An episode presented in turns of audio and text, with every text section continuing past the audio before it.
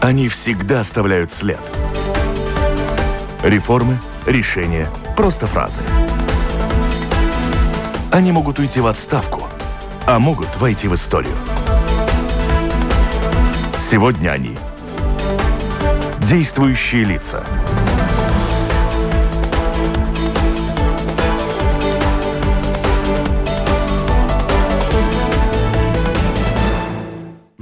Здравствуйте. Сегодня в программе «Действующие лица» обсуждаем особенности правовой системы страны, работу Генеральной прокуратуры, Верховного суда – Особенности деятельности системы в условиях распространения COVID-19. Узнаем также, как изме... изменится ли кадастровая стоимость недвижимости в Латвии.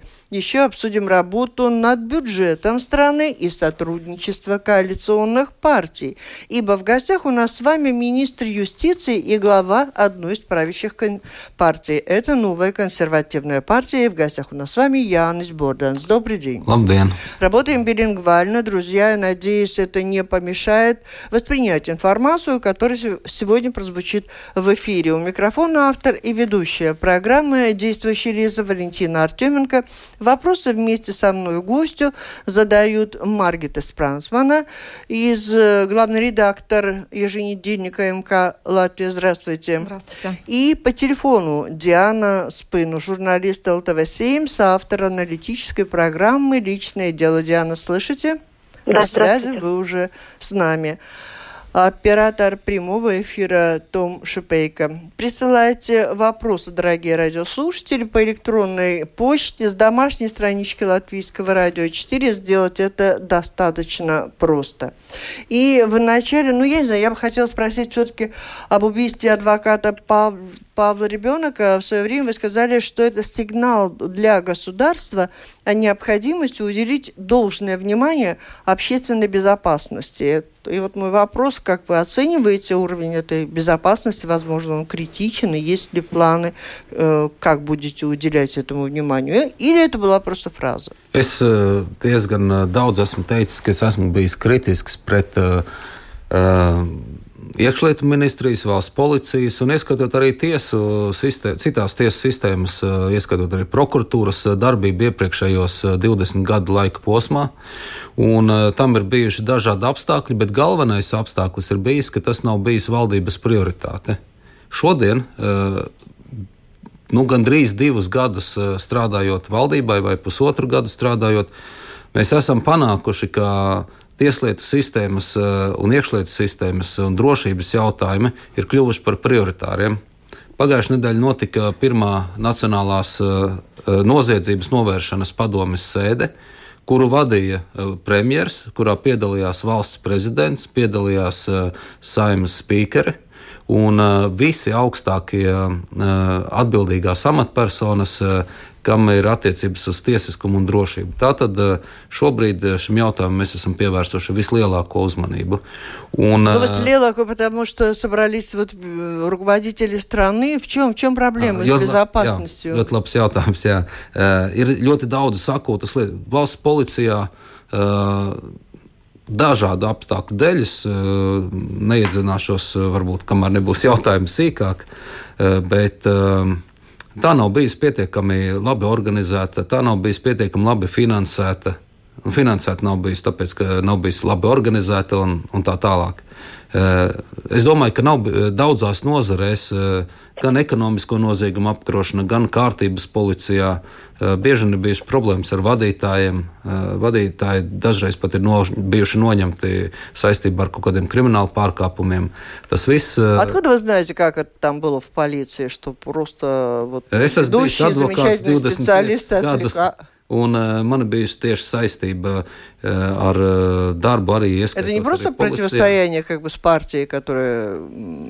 Es, uh, varbūt, ja atceramies, tad kāpēc es vispār nonācu politikā, uh, atkārtoti vismaz uh, tieši šī tiesiskuma jautājuma dēļ. Mēs esam protestējuši pret uh, prezidenta, valsts prezidenta politiku toreiz, mēs esam protestējuši pret uh, uh, prokuratūras, uh, ieskaitot pat knābu, pat uh, drošības policijas un, uh, un vairāk policijas struktūru bezdarbību. kuras turklāt ne vienkārši bezdarbību, bet no vienas puses tā bija bezdarbība, no otras puses spējīga, daudz spējīgi izmeklētāji, operatīvie dienesta darbinieki, ir uh, bijuši vai nu aizgājuši prom uh, kaut kādā privātā iemesla dēļ, vai nu tie bija bijuši, kad viņus aizgāja no dienestiem. Tas viss vājināja uh, tiesiskās struktūras.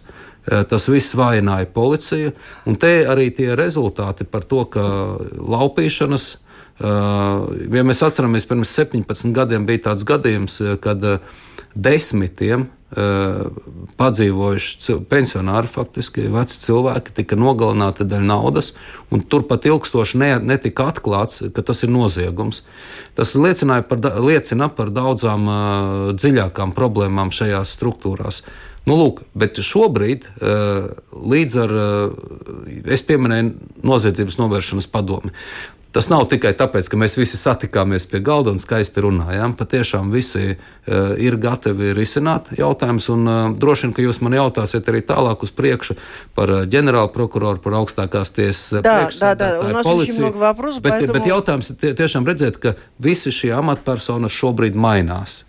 Ieskaitot valsts policijai, ir jauns vadītājs, un tas ir uz labu Ja, То есть, и, мой вопрос был вот в системе безопасности, о чем вы сказали, что надо вообще менять уровень отношения к этой проблеме, э, что она была велика, эти проблемы вы связываете в основном с работой Министерства внутренних дел и полиции. Я Politika. правильно поняла? Es to saistu ar augstāko politiskās vadības prioritātēm, augstākās politiskās vadības. Tas ir premjeras, valsts prezidents, kāda bija līdz šim Viņiem šis tiesiskums nebija prioritāte, un rezultātu, un faktiski tas lūzums, un arī vēl viens simptoms, kas rāda, ir, nu, jūs zināt, Aivara Lemberga iekļaušana Magnitska sarakstā.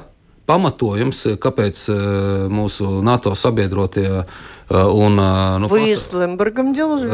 un daudzas pasaules teiksim, finansu struktūras ir pievērsušas uzmanību Latvijai, tie, kas faktiski noteica politisko toni valstī, viņi ietekmēja politiku un novājināja policiskās struktūras. Uh, viņi centās pakļaut policiskās struktūras, ieskaitot arī iekšlietu struktūras, savām interesēm, un arī centās nepieļaut, ka tās ir спецīgas. Так вы за безопасность или против своих конкурентов и противников политических больше? Protams, ka, protams, Потому что никто никогда tikai... не говорил здесь о том, что у нас уровень безопасности какой-то опасный. Как раз говорили много о том, что Латвия спокойная страна, безопасная. Мы вот это больше ļoti, pre, ļoti precīzi, jūs ļoti labi uztvērāt. Tie, kas uh, faktiski uh, tieslietas bija nolikuši kā, uh, zem savas kontroles vai arī par to nerūpējās, viņi vienmēr teica, ka vispār mums viss ir kārtībā. Un eh, tajā brīdī, kad eh, speciālisti minēja, ka mums nav viss kārtībā, kad nāca ar statistiku, kad runāja par lietām, tad viņi teica, tas ir eh, politika. Be, tas ir cīņa ar konkurentiem un tam līdzīgi. Eh, nu, es absolūti nekad neesmu gājis un, un, un politikā tikai tāpēc, ka pret kādu lai būtu. Man ir bijuši svarīgi jautājums, lai šeit Latvijā var eh, labi dzīvot mani bērni. Все-таки есть какой-то маркер, который свидетельствует о том, есть безопасность или нет, и тогда спорят политики между собой, а. говорят друг о друге, отзываются или нет. Мы все понимаем во всем nozieg... мире, что вот уровень такой. Marķieris ir nozieguma statistika. Šogad noziedzības novērtējums novēršanas padomē.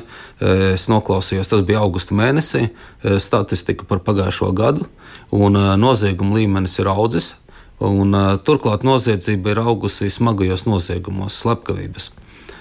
Nu, un plus tas, kas mums pagājušajā gadā liels, liels, ļoti politiskais darbs bija pie pret naudas atmazgāšanu. Ja?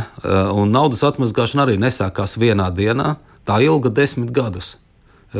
Desmit gadus Latvija bija pasaules centrā naudas atmazgāšanas jautājumos. Tas viss ir, tas viss ir marķieris национальной дроши. Да, такое впечатление, что в правовой, в судебной системе у нас вообще все в полном э, порядке. Пришел министр юстиции и рассказывает, как плохо работает министр внутренних дел, там, система безопасности. Диана, Маргита, давайте включайтесь. Да, Валентин, очень я... коротко по этой вот теме, и мы должны к судебной системе перейти. Валентин, у меня как раз э, вопрос э, господину министру. Я занимаюсь одним сейчас веду журналистским расследованием, и там, в принципе, люди годами бьются, а то, что полиция не очень часто не хочет заводить э, криминальные процессы, да, то есть у них есть такая э, рабочая формулировка «нет состава преступления». И э, люди годами бьются. Там, где что-то удается, э, очень часто жалуются, что прокуратура в принципе, она только надзирает. То есть она заняла такое очень вольготное, хорошее место очень редко, когда Диана, давайте короче вопросы. Там... И у нас министр юстиции, а не прокуроры, не внутренних дел. Прошу вас, ваш вопрос. Очень редко прокуроры сами э, бывают инициаторами каких-то расследований. Вот что-то поменяется э, в прокуратуре? Будет ли как-то прокура... прокуроры больше задействованы в расследовании, как-то больше заинтересованы в этом? Upavēti на нового генпрокурора? Es uh, patiešām uh, varu norādīt, ka Pagājušais gads pagāja uh, darbā, lai mēs mainītu likumus uh, un procesus, kā ieceļ ģenerālprokuroru. Un tas viss šobrīd ir apstiprinājis, ka bija vērts to darīt. Mēs esam ieguvuši cita veida ģenerālprokuroru nekā bija līdz šim un cita veida ģenerāla prokurora nekā būtu bijis iecelts, ja viss notiktu neiesaistoties, eh, nu, ieskaitot arī jauno konservatīvo partiju un mani. Es domāju, tomēr tas bija izšķirošs diezgan uh, faktors. Proti, šobrīd mums ar ģenerālu prokuroru beidzot ir Tieslietu ministram un ģenerāla prokuroram ir regulāras tikšanās. Mums ir ne tikai regulāras savstarpējas tikšanās, bet arī tikšanās par aktuāliem jautājumiem. Ja notiek kādas piemēram, vakar notika Tieslietu ministra organizēta reliģisko lietu konsultatīvās padomjas tikšanās ar visām konfesijām, ieskaitot pareizticīgos katoļus un luterāņus, un piedalījās arī ģenerālprokurors, jo ir jautājumi, kas ir, saisti, ir attiecas arī uz ticīgiem cilvēkiem vai uz kārtību, un eh, ar kuriem gribēja dalīties arī ģenerālprokurors šajā formā, un mums notiek lieliska sadarbība. Tas, ko žurnālists kundze jautāja, tiešām ir arī ļoti precīzi trāpīts. Eh, Stukāna kungs, eh, kā jaunais ģenerālprokurors, kā savu pirmo darbu, ir minējis tieši, ka prokuratūra kļūs par izmeklēšanas procesa vadītāju, ne tikai nu, uz, dokumentu izskatītāji ja, un parakstītāji. Prokuratūra strādās eh, nu, ar izmeklētājiem no pirmās dienas. Jau ir gadījumi, kad eh, lieta, krimināla lieta tiek nodota 24 stundu laikā uz tiesu un iztiesāta. Eh, Stukānkungs minēja, ka viņš to var panākt, un ir lietas, kuras tādas jau ir notikušas. Tā kā Ir tikai daži а mēneši. С министром внутренних дел обсуждаете? Jā, mēs arī tiekamies problēma? ar iekšlietu ministru.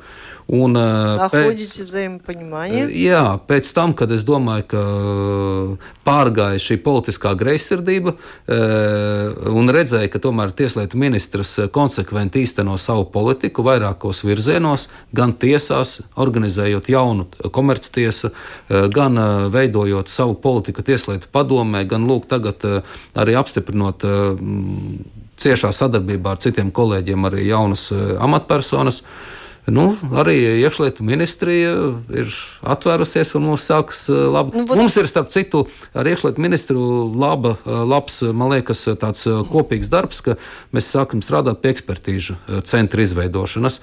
Ekspertīze ir ļoti svarīgs moments, lai vispār varētu izmeklēt krimināla lietas. Un, es plānoju, ka mums ir jāiet arī starptautiskā tirgu, ekspertiem ir jāspecializējas un jāizmanto citu Eiropas ekspertu pakalpojumu, jo tie ir um, nu, ekspertīzi šobrīd arī maksā ļoti dārgi. Tās ir eksper, krimināla ekspertīzes. Uh, notiek noziegums, uh, jeb, jūs, pieminējāt, jūs pieminējāt vienu noziegumu, un, uh, un šādus noziegumus vajag atklāt uz karstām pēdām, ātri un ar ekspertu palīdzību. Te ir lielas проблемы bijušas līdz šim, kuras arī mums jārisina. Un... У нас такой вопрос э, о правах государства, законности принимаемых э, мер в связи с распространением COVID. Вот и по церкви, как раз вы говорите, встречались, Маргита? Да, расскажите, нам все помнят, что весной были запрещены даже богослужения. Для многих людей это было шоком. А планируется ли сейчас вводить какие-то жесткие ограничения в работе религиозных организаций? Mēs neieviesīsim stingrākas regulējumus, kā tas ir uz nu, visiem cilvēkiem. Un arī pavasarī, starp citu, tieši mums bija ļoti laba sadarbība ar visām konfesijām.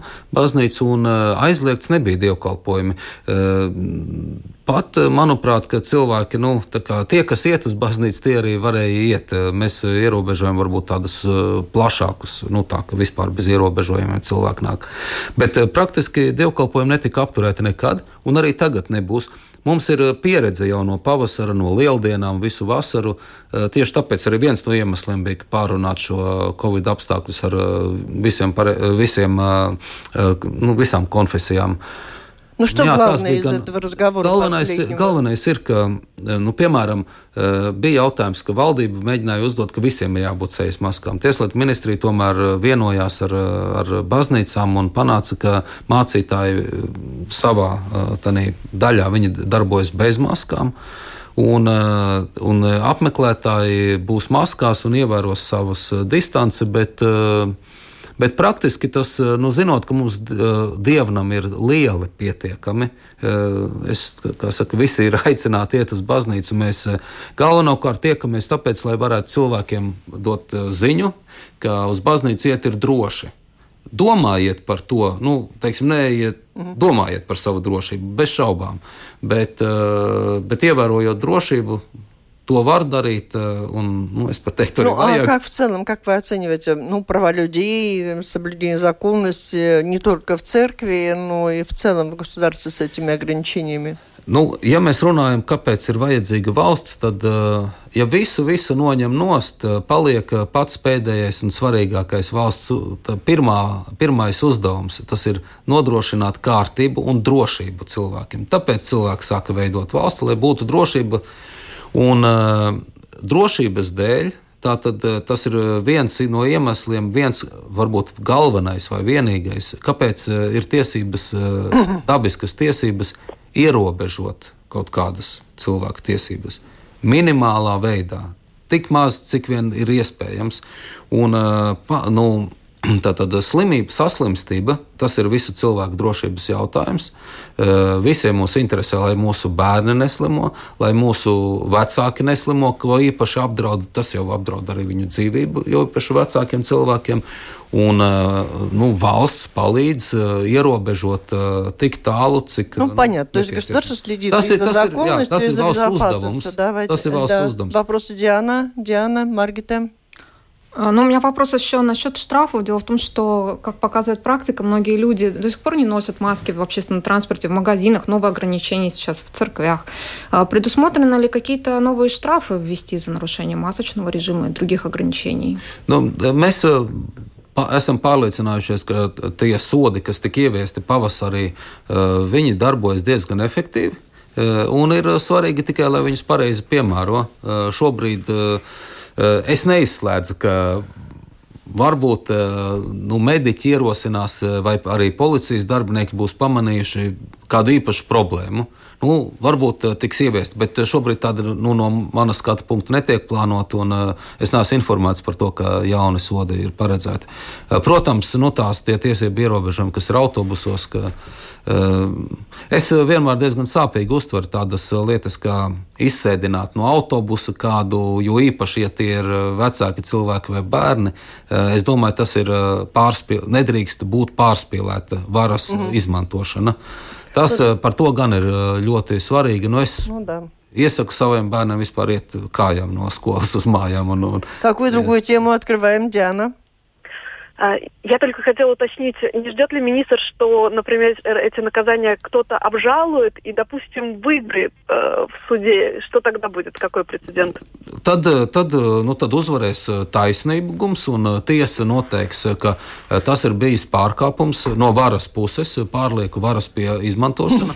Es, priekš tam ir, tāpēc ir tieslietu sistēma, un tā, tā funkcionē. Ir jābūt līdzsvaram starp izpildvaru, поliciju un, un, un tiesiskumu. Ja, tas ir viss labi, es, es par to neuztraucos. Ну, больше всего шума, конечно, с э, деятельностью министерства было вызвано с планами изменить э, кадастровую стоимость э, и на налог на недвижимость, который планировался изменить. В какой стадии сегодня вступают там в силу какие-то решения с января 2022 года, как планировалось? Nekādas izmaiņas kadastrālajās vērtībās nenotiks, kamēr netiks pieņemta likuma, nekustamā īpašuma nodokļa likuma, kas nu, apmierinās sabiedrības intereses. No konservatīvās partijas puses tās ir interes, sabied, cilvēku tiesības uz mājokli. Tas ir konstitucionāla norma. Konstitūcijā ir noteiktas cilvēku tiesības uz mājokli, un mēs uzskatām, ka tas ir primāri. Tāpēc arī ir mūsu ierosinājums, ka mājokļi no 100 tūkstoši eiro apmērā par katru personu ar nodokli netiek aplikti. Nu, praktiski par šo objektu nodoklis iedzīvotājiem nav jāmaksā. Bet, par, bet tas izlīdzinās maksājot no citiem objektiem. Lūk, un arī, protams, mēs saredzam, ka arī komersantiem ir iespējams pie jaunām kadastrālām vērtībām arī samazināt šo nodokļu apmēru. Bet viss ir tad, tagad atkarīgs no finanšu ministrijas spējas nu, vienoties ar, ar mums un izstrādāt pieņemamas nekustamo īpašumu nodokļu likumus. Tikai tad kadastrālās vērtības stāsies spēkā.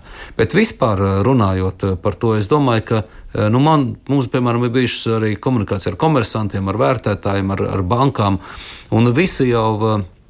Nu, šie komersanti saprot, ka, ja vispār valsts tērē naudu, arī Tieslietu ministrija uzskata, ja, nu, mēs esam ļoti lielas summas tērējam, lai uzturētu kadastra sistēmu kā tādu.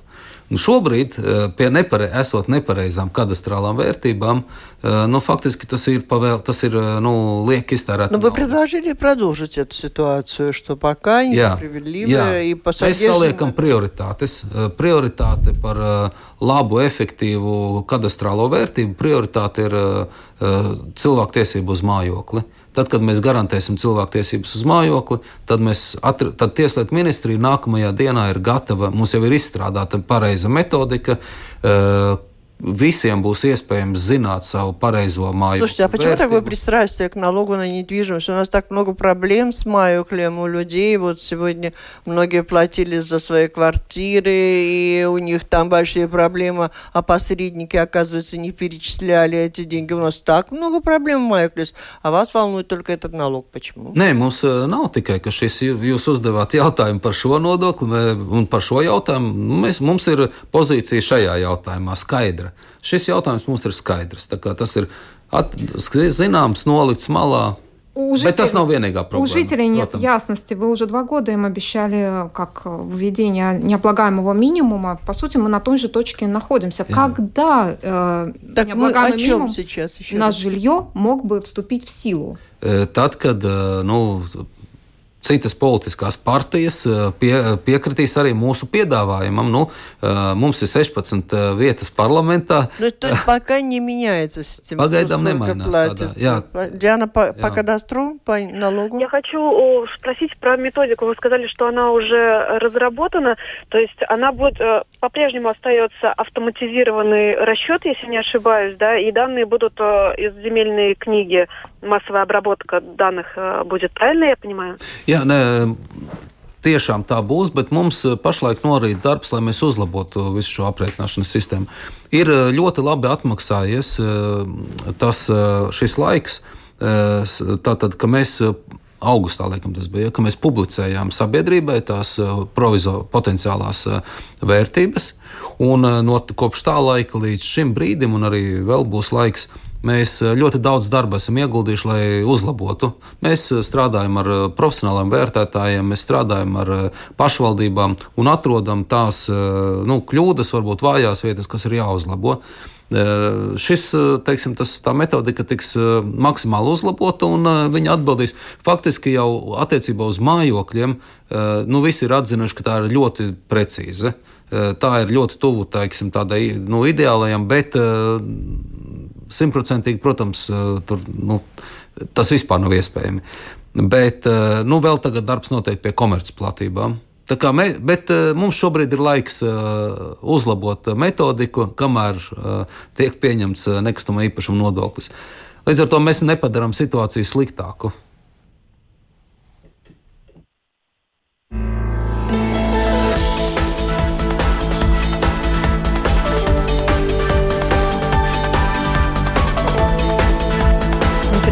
Напомню, вы слушаете программу Латвийского радио 4 «Действующие лица». В ней сегодня принимают участие министр юстиции Янис Борданс и журналисты коллеги из еженедельника МК «Латвия» Маргита Спрансмана и Диана Спыну, представляющая ЛТВ-7. Она на связи с нами по телефону. Кстати, это связано в большой мере с тем, что происходит ужесточение в связи с распространением COVID-19 и число э, право приглашать в студию Э, гостей у нас все сокращается. На следующей неделе это будет уже только один человек в студии. Слушатели можете присылать свои вопросы по электронной почте с домашней странички Латвийского радио 4.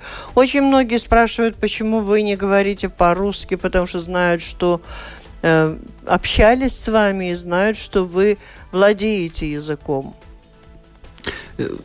Es esmu oficiāli amatpersona, un uh, arī uh, mūsu partijas un uh, mana personiska politika ir, ka nu, sabiedrībai jānotiek integrācijai valsts, uz valsts valodas pamata un bāzes. Un es domāju, ka nu, cienot arī krievu valodu, tomēr nu, šī ir oficiālas amatpersonas uzstāšanās.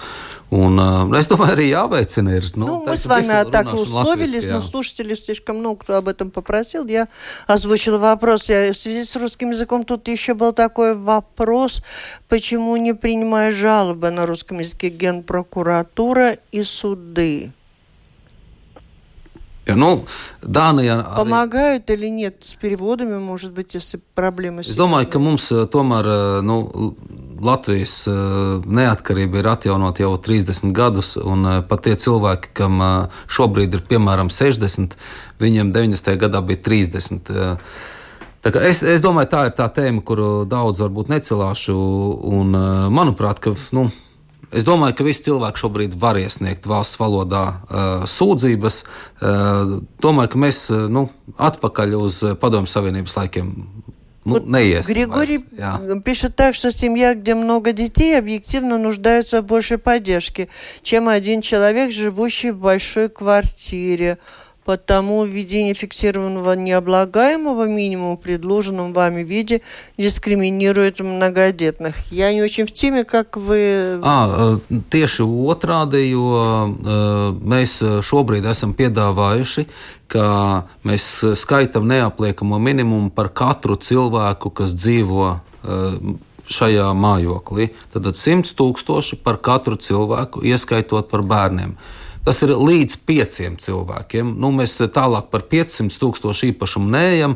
Nu, tie tomēr jau ir ļoti lieli īpašumi. Ja? Nu, droši vien, ka cilvēks tad var samaksāt arī lielāku nekā. Что касается защиты интересов детей, у вас тоже в программе, yeah. я так понимаю, есть отдельно выделенная как бы статья обеспечить ясную поддержку семьям.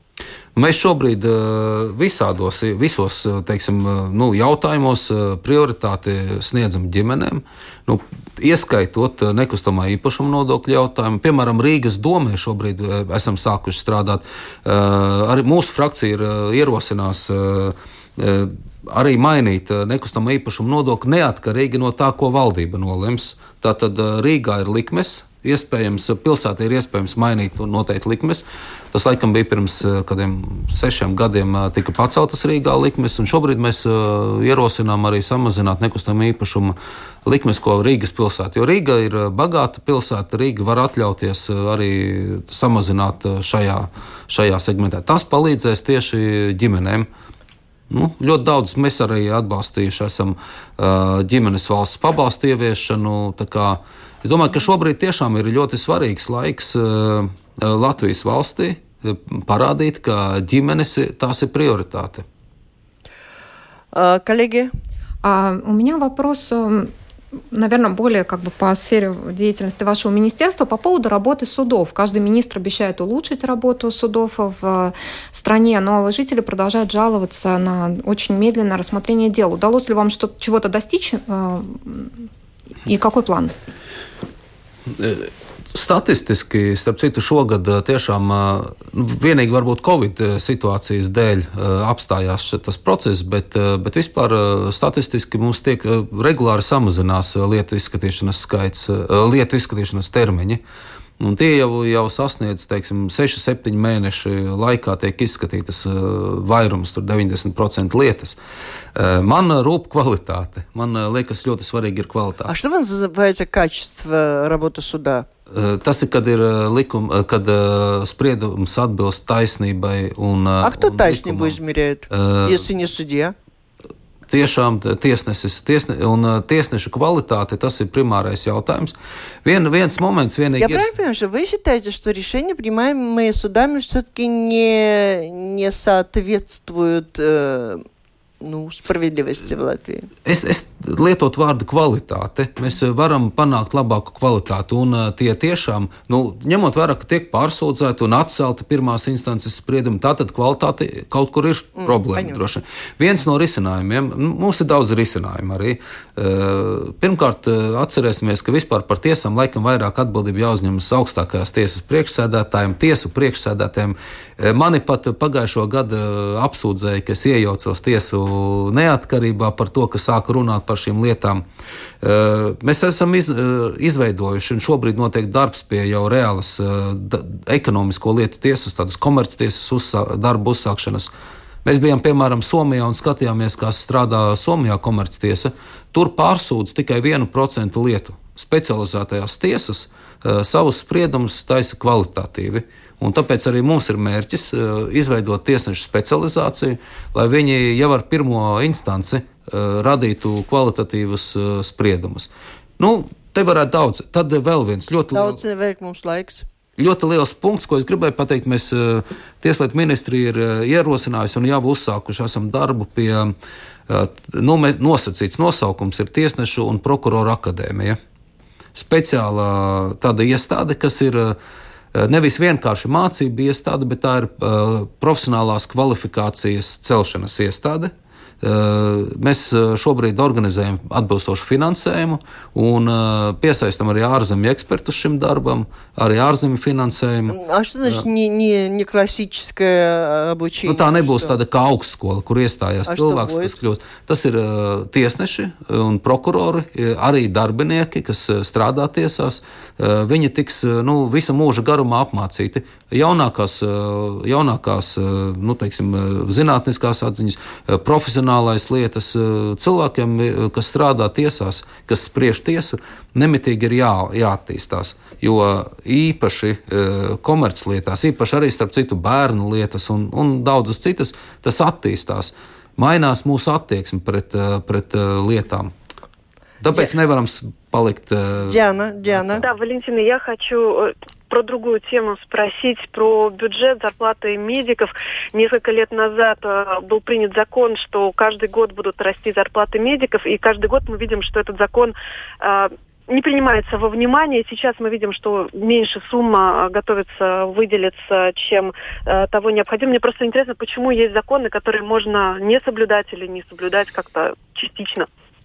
Вот ответьте нам. Jā, bet, eh, ja, ja mēs eh, skatāmies uz reālo pieaugumu, tad eh, pagājušajā gadā jau bija lielākais pieaugums eh, mediķiem, eh, un starp citu arī pensiju Но saņēmējiem. лелакость или соответствующий принятому Un Сеймом kat- решению. jā, un, un katru nākamo gadu mēs to palielinām. Šobrīd, šogad, piemēram, visas citas prioritātes ir nu, zaudējušas, zaudētājos, ja, jo, jo, jo tiek eh, valdība nolēma palielināt eh, divām kategorijām algas - mediķiem un skolotājiem. Tā kā, ja mēs eh, piekrītam. Вопрос был, кто в Латвии имеет право не выполнять закон? Nu, neviens, ne, nevienam nav tiesības. Varbūt kādreiz ir jautājums par termiņu, kad, kādā mēs izpildām šo. Vēlētāji, var, jā, vēlētāji varēs sodīt vai, vai, vai apžēlot mūsu nākamajās vēlēšanās. Es domāju, ka mēs apelēsim par šo savu saņemto pamatoto kritiku. Eh, Mēs varēsim nu, parādīt, ka mēs tomēr esam izdarījuši. Но это означает, что, в принципе, принятые законы не обязательны к исполнению для всех в Латвии. Nu, es domāju, tik, tā gluži nav, bet Ну, droši vien arī kritika jā, tajā ziņā ir jāsaņem arī. Диана, что-то еще? Время бежит, давайте. А, Я хотела бы спросить а, про партию. Не готовитесь ли вы объединяться с а, вашими... Просто очень много партий, которые риторикой э, и идут на выборы. Не, будет, не, не готовится ли объединение а, консервативной партии С с кем? вашими коллегами? Ну, с тем же национальным объединением или Прививой, Мгм. или Весь Tā. Латвijas Nu, завершим tā говоришь, что возьмем Jā. политику Mē, немножко. mēs esam uh, konservatīvo vērtību partija visiem cilvēkiem. Mēs te par baznīcām pieminējām, mums ir bijusi uh, ļoti laba sadarbība. uh, Piemēram, es biju pirms pāris nedēļām uh, veselu dienu Daugopilī un, un apciemoju Borisa un Gleba katedrāli ar metropolītu Aleksandru kopā skatījāmies. Tie ir cilvēki, kas ir konservatīvi, Latvijai ļoti patriotiski un lojāli cilvēki. Ja? Es uh, vēlētos, lai, šie, lai mēs, uh, kā partija, darbojamies arī priekš šiem cilvēkiem. Un, uh, es nezinu nevienu citu partiju, kurai būtu tāda uzstādījuma kā jaunai konservatīvai partijai. Tie, tā šādi uzstādījumi nav ne vienotībai, ne Nacionālajai apvienībai, ne partijai saskaņai. Ja? Uh, Nu, viņi pa- teiksim, saskaņā pārstāv sociālistiskus uh, vairāk uzskatus uh, un tā tālāk. Bet uh, mēs esam izteikti konservatīva partija priekš visiem Latvijas iedzīvotājiem, un uh, tādas partijas nav bijis. Uh, Mēs vēlamies uh, turpināt uh, tieši šīs partijas. Я хочу attīstību. вернуться все-таки к судебной системе. Еще сколько мы тут успеем за пару недель. Э, Вы инициировали создание специальных, с- специализированных судов по экономическим вопросам. Теперь, говорите, будет создаваться ака- академическое какое-то образовательное. Все это требует больших денег. Вы планируете вливание денег э, в вашу систему правовую? Ļoti labs eh, jautājums, interesanti. Ziniet, mēs eh, komerctiesu veidojam, eh, neprasot, nau- mēs neprasījām naudu no valsts. Kaut kā es, eh, ja labi saimniekotu, ļoti daudz ko var izdarīt, eh, pareizi organizējot darbu. То есть на обучение, Реформею. привлечение именно Он, иностранных, а, зарубежных специалистов, это Jā, не будет из э, бюджета дополнительным? Mēs eh, izmantojam eh, tos fondus, kādi bija pieejami jau līdz šim. Mēs izmantojam eh, vienošanos. Pagājušajā gadā mēs noslēdzām ar Amerikas Savienotajām valstīm vienošanos par palīdzību. Tur ap 4 miljoniem dolāru šī summa ir, kas noteiktā laika posmā būs izmantojama. Un tieši apmācībām arī šos speciālistus mēs varam piesaistīt caur no Eiropas Savienības un OECD valstīm. Ir ļoti daudzas labas lietas, ko mēs varam ā, izdarīt, neprasot ie- nu, nodokļu maksātājiem papildus ā, līdzekļus. Tā kā, jā, bū, tad šobrīd ir aktuāli nu, saistībā ar Covid pandēmiju. Tātad, Eiropas attīstības fonds, fonda līdzekļi. Visu par šiem līdzekļiem mēs attīstīsim elektronisku tiesu digitalizācijas sfēru Ļoti daudz labas lietas. По kas экономическим neprasīs, делам эти jā. су- су- э, суды, м, как вы оцениваете, насколько целесообразно, эффективны?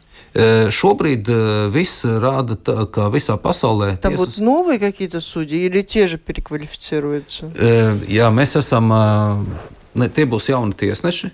Mēs, protams, piedāvājam arī esošiem tiesnešiem. Augustā mēs izsludinājām. Tiesneši э, būs par desmit vairāk, bet mēs neesam palielinājuši tā saucamās štata vietas. Mēs izmantojām uh, un aizpildījām esošos tiesnešu vietas, tātad neprasot papildus. Mm -hmm, paņot, nu un, э, tas ir interesants jautājums par tiesnešiem, jauni vai, vai, vai esošie. Э, nu, sākumā tiesneši vis, vispār sabiedrība arī bija sabiedrēta ka, un skeptiska, ka neviens nenāks uz šādu tiesu strādāt. Un mēs, e, mums uzdeva jautājums, kur tad mēs ņemsim desmit jaunus tiesnešus, E, kurš gribēs komerctiesā strādāt. Jo es īpaši gribēju, lai būtu tiesneši, kas ir citur strādājuši, ka viņi ir pieredze, varbūt nu, jebkādā biznesa sektorā, jo viņi būs komerctiesneši. У них будет интерес большой, правильно рассудить все. Un kas ir interesanti, e, visas ā, realitāte apgāza pat visas prognozes. Mums pieteicās e, 9 līdz 10 tiesneši uz vienu vietu. 96 tiesneši pieteica. Правильно. 96 cilvēki Рассудить pieteicās. конкурентов святое дело. E, Būs ļoti nopietna atlases, eh, atlases komisija, eh, un eh, mūsu komisija not, atlase notiks vairākās kārtās, kādās četrās kārtās. Pa vidu būs apmācības un arī reputācijas jautājumus, kur jūs devāt mājienu, būs kā viens no pirmajiem jautājumiem. Как время у нас убегает, я вот, вот где-то... Да, давай, давай, давай, давай, давай, давай. Там просто очень интересный давай. такой момент, Быстро только. что экономические суды будут только в первой инстанции, а в второй, если обжалуется, да, апелляция или кассация, это будет в обычных судах рассматриваться и будут uh, уже пересматриваться, обыч, пересматривать обычные судьи с uh, обычной квалификацией. Как не, не рассорите ли? Э, gluži tā nebūs, jo э, Tā pirmā instance ekonomisko lietu tiesa būs uh, Rīgas pilsētā, un uh, visus šos, uh, ja apelāciju izskatīs Rīgas apgabaltiesā, kurā arī būs specializēti tiesneši. Tā kā būs specializēti tiesneši arī Rīgas apgabaltiesā, bet tas, ko mēs papildus efekti iegūsim, ka tas, uz ko arī mums ļoti labi saskana ar augstākās tiesas priekšsēdētāju jauno Strupišu kungu, ka tiesai jāstrādā jau no pirmās instances nebūs tāda lieta vairs turpmāk, ka pirmā instance ir nu, iesniegt dokumentus un patrenēties. Jau pirmā instance radīs judikatūru. Tiesneši vadīsies pēc to, tā, ko komerctiesa, ko šī jauna ekonomisko lietu tiesa, kādus spriedumus taisīs. Un tā būs arī sava veida judikatūra, kura veidosies. период ļoti daudz COVID, перспективas э, risinājumu. В период кризиса COVID-19 большая часть судов работал очень успешно удаленно. Это ваша фраза, ваша оценка. Можете нам сказать, э, что значит более успешно? Они рассмотрели больше дел, больше привлекли к ответственности, посадили в тюрьму, может быть, кого-то виноват? Или в чем заключ... заключилась эта, эта успешность? Nu, pirmkārt, tas, ka mums nekrit, mēs neuzkrājām lietas. Tas nebija sliktāk, nekļuva sliktāk. Nenotika tā, ka tiesas nenotika, nav tā, ka tiesas saka ilgāk. Sūdā, sudu, jā, mēs, да, visas, jā, viss notika. Bet uh, padomājiet tikai, cik tas bija kvalitatīvs lēciens. Ja? Mēs uh, ļoti ilgi runājām, nu vispār tika runāts tiesas sistēmā, ka varētu darīt lietas attālināti un uh, ar komputeru un tā. Un tagad atnāca Covid, un mēs to visu, mēs pirmkārt ļoti piedomājam pie organizācijas. Un tas viss realizējās, un mēs bijām spiesti pielāgoties situācijai, Un, eh, kad Covid beigsies, es ceru, ka viņš beigsies, eh, tad eh, mēs prom no šīs situācijas neiesim. Mēs strādāsim arī turpmāk, izmantojot visus tehniskos līdzekļus. Tā kā mums ir iespēja pāriet uz digitālām tehnoloģijām, un tieslietu sistēma tam ir gatava. Завершаем. Это была программа «Действующие лица». В ней приняли участие министр юстиции Янис Борданс. Очень многие писали, сожалели, хотели бы услышать и на русском языке. Может быть, мы когда-то встретимся вместе с переводчиком и сможем работать не билингвально, заинтересованы. Yeah, Сегодня мы э, надеемся только на Маргету, на коллегу. Возможно, в еженедельнике появится изложение этой встречи. Такое бывает. Итак, в этой программе принимали участие также журналисты Диана Спыну из латвийского телевидения 7 и соавтор программы «Личное дело» и Маргита Спрансмана, главный редактор еженедельника МК «Латвия». Программу провела Валентина Артеменко, Латвийское радио 4, оператор прямого эфира Томс Шупейка. Всем спасибо, удачи. До Paldies visiem klausītājiem!